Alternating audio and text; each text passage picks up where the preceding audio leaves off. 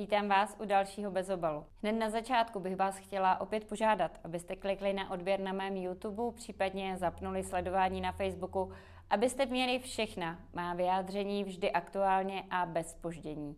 Myslím, že je na co se dívat, snažím se vám dávat informace, které se nikde jinde nedovíte, tak ať vám neuniknou. Díky za to. Nyní už ale k událostem uplynulého týdne. Jednoznačnou politickou událostí minulého týdne bylo představení takzvaného úsporného balíčku, ve kterém nám všem premiér Fiala sdělil, kdo vše v České republice v následujících letech schudne a okolik. Správně by se mimochodem měl jmenovat úsporný balík na lidech, protože už nyní je naprosto jasné, že nový plán vlády dostane peníze z kapes všech občanů naší země. Nejvíc mají ovšem zaplatit zaměstnanci, důchodci a lidé pracující na OSVČ. Odbory nazvali balíček destrukcí sociálního státu a věřím, že ke stávkové pohotovosti přibudou konečně i stávky. Zatímco stále chybí jakákoliv vize toho, jak by měl stát vydělat peníze, o tom, jak je dostat z lidí, má pětidemoliční vláda prostě naprosto jasno. Zvýší se hranice věku pro odchod do důchodu, zruší se školkovné, vzroste daň z nemovitosti, vyšší odvody čekají OSVČ,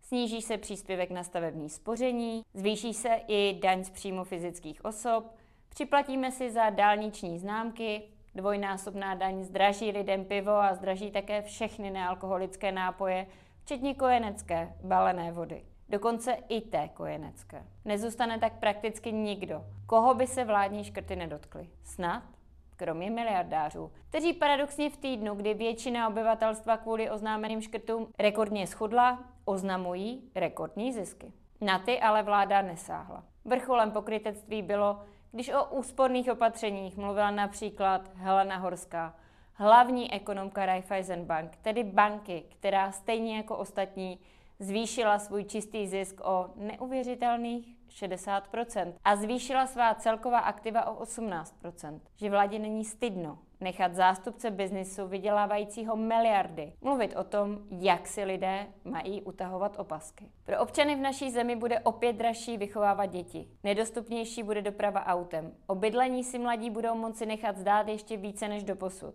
Z výplaty jim stát se bere zase o kus víc a důchodu se mladší ročníky možná prostě vůbec nedočkají. To vše v zemi, která se už nyní v řadě ukazatelů umistuje ve srovnání se zeměmi EU na chvostu. Tohle je vize pro moderní zemi v srdci Evropy, ve které mají lidé chtít žít a ve které je tu stát pro občany, nikoli občané pro dotování státního aparátu? Nemohu si také odpustit poznámku o tom, jak se nyní pětidemoliční koalici náramně hodí mít na hradě prezidenta, který už před nástupem do funkce deklaroval, že ekonomickým otázkám prostě nerozumí. Ale to přeci nevadí. Vždyť vypadá tak dobře na známkách. A to je hlavní. Příklad dokonalého souznění pětidemoliční vlády a nového osazenstva hradu v praxi. Co tedy prezident Pavel prohlásil po jednání s ministrem financí Staňurou? Budu citovat. Mám pocit, že balíček jde směrem respektu k prioritám, o kterých vláda hovoří. Skutečně zaznamenání hodné vyjádření. Pojďme se tedy podívat, o jakých prioritách hovořila pěti koalice ještě před volbami. Například tohle prohlašoval o daní z nemovitosti Ministr financí Staňura v srpnu 2021. Nápad na zvýšení daně z nemovitostí je opravdu nebezpečný. Nechápu, proč by stát měl trestat někoho za to, že si pořídí bydlení. Kromě toho se vyšší zdanění promítne do ceny nájmu a jediný, kdo na to doplatí, jsou právě nájemníci. V jiném příspěvku Staňura nezapomněl dodat, a opět budu citovat. Spousta z vás má strach, že levice daně z nemovitosti zvýší. Rozumím tomu. Když se nám konečně podařilo daně snížit a nechat více peněz lidem v jejich peněženkách. Socialisté opět vyhlašují útok na peněženky. Tak to být nemá. Konec citátu. Realita vládnutí ani ne po dvou letech. Staňura zvyšuje den z nemovitosti až na dvojnásobek. Podniká tak dle vlastních slov útok na peněženky lidí, trestá lidi za to, že si pořídili bydlení a zvyšuje tak lidem ceny nájmu. To je podle prezidenta Pavla respekt k prioritám, o kterých vláda hovořila? Na to snad člověk ani nemusí být ekonomický expert, aby viděl, že vláda porušuje prakticky vše, co slibovala ještě před usednutím do ministerských křesel. A tím myslím skutečně prakticky vše. Žádné zvyšování daní. Stát musí šetřit na sobě, ne na lidech. Proto vám garantujeme, že žádné daně zvyšovat nebudeme tím jdeme spolu do voleb. Hlásal předvolební slogan spolu na Facebooku ODS. Po roce je ale jasné, že jediným slibem, který pěti demolice dodržela, byla porážka Andreje Babiše.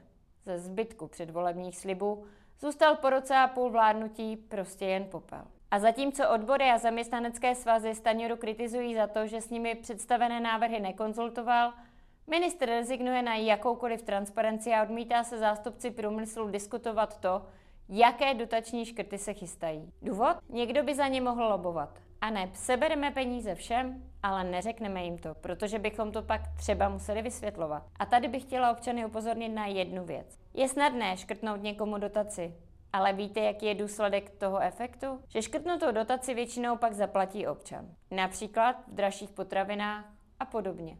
Proto je děsivé, že vláda a minister Staňura odmítá oznámit, co vlastně škrtne za dotace, neboť útok na peněženky občanů tak nemusí končit 11. května v 11.55, ale klidně může dál pokračovat. Věřím, že si to pan minister Staňura dá do excelovské tabulky, jejíž funkce teď nově na ministerstvu financí objevily. Neuvěřitelná arogance vládní koalice, ale těmito šílenými kroky a výroky minulý týden neskončila. Ba naopak. Staňuru s přehledem překonal lidovecký ministr práce a sociálních věcí Marian Jurečka. Podle představeného úsporného balíčku se budeme muset uskromnit všichni. Jedna výjimka by tu ale podle Jurečky přece jen být měla. Pojďme se podívat na ministru výrok, který skoro ani nemám chuť komentovat.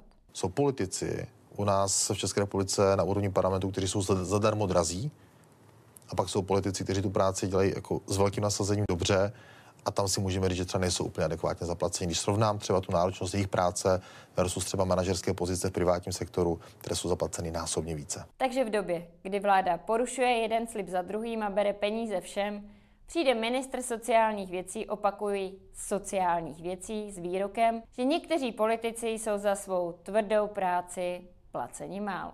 Pokud by podle zvráceného Jurečkova žebříčku hodnot měli být politici placeni za porušování předvolebních slibů a vymýšlení toho, komu všemu a za co vše sebrat peníze, tak tento výrok chápu. Jinde ve světě by ale po takovém výroku navíc v takovém období následovala okamžitá rezignace. V jednom se ale s Marianem Jurečkou shodnu. Někteří politici jsou prostě zadarmo drazí. Kteří to jsou, to už nechám na každém z vás. Předpokládám ale, že vyšší odměny by si podle Jurečky zasloužili především jeho lidovečtí straničtí kolegové. Pro ty se ostatně vždycky nějaké místo najde, jako například pro bývalého europoslance Pavla Svobodu, který má namířeno do Vatikánu odvádět tvrdou práci na postu velvyslance. Tak třeba jej pak kolega Jurečka ve Vatikánu navštíví, aby se blíže Bohu mohl spovídat ze své pokřivené lidovecké morálky. Nyní ještě krátce do zahraničí, konkrétně do Turecka, kde proběhly prezidentské i parlamentní volby, které jsou vnímány jako nejdůležitější volby za posledních 20 let. Neboť poprvé za tu dobu není vítězství současného prezidenta Erdogana jasné. Předvolební průzkumy do poslední chvíle hlásily, že jeho hlavní rival Kemal Kılıçdaroğlu, který zastupuje poměrně nesourodou koalici šesti opozičních stran, vede o 7% bodů, ale první výsledky ukazují, že Erdogan získal 49,5% a jeho protikandidát jen 45%.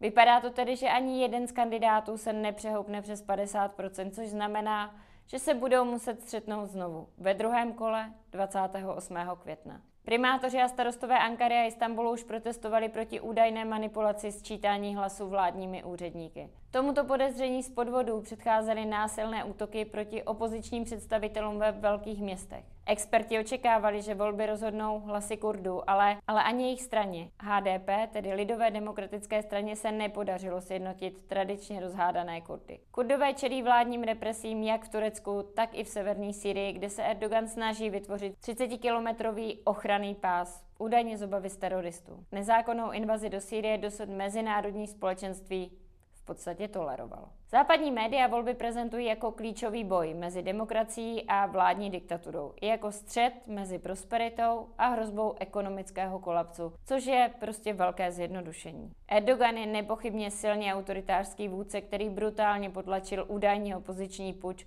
inspirovaný sunitním klerikem Gulanem žijícím v USA, a pak nechal zavřít tisíce lidí včetně mnoha odborářů. Ale jeho strana AKP, tedy Aliance lidu, rovněž prosadila některé velké sociální projekty, čímž vytrhl z chudoby i několik milionů nejchudších vrstev. Kilici Daroglu chce obnovit parlamentní demokracii a některé sekulární zákony, propustit politické vězně, zastavit protikurdskou represi, ale současně je značně vstřícný vůči NATO a Spojeným státům, i když odmítá nátlak, aby zhoršil vztahy s Ruskem. Parlamentní volby vyhrála vládní koalice a 49% jí zajistí 321 křesel v 600 členém parlamentu.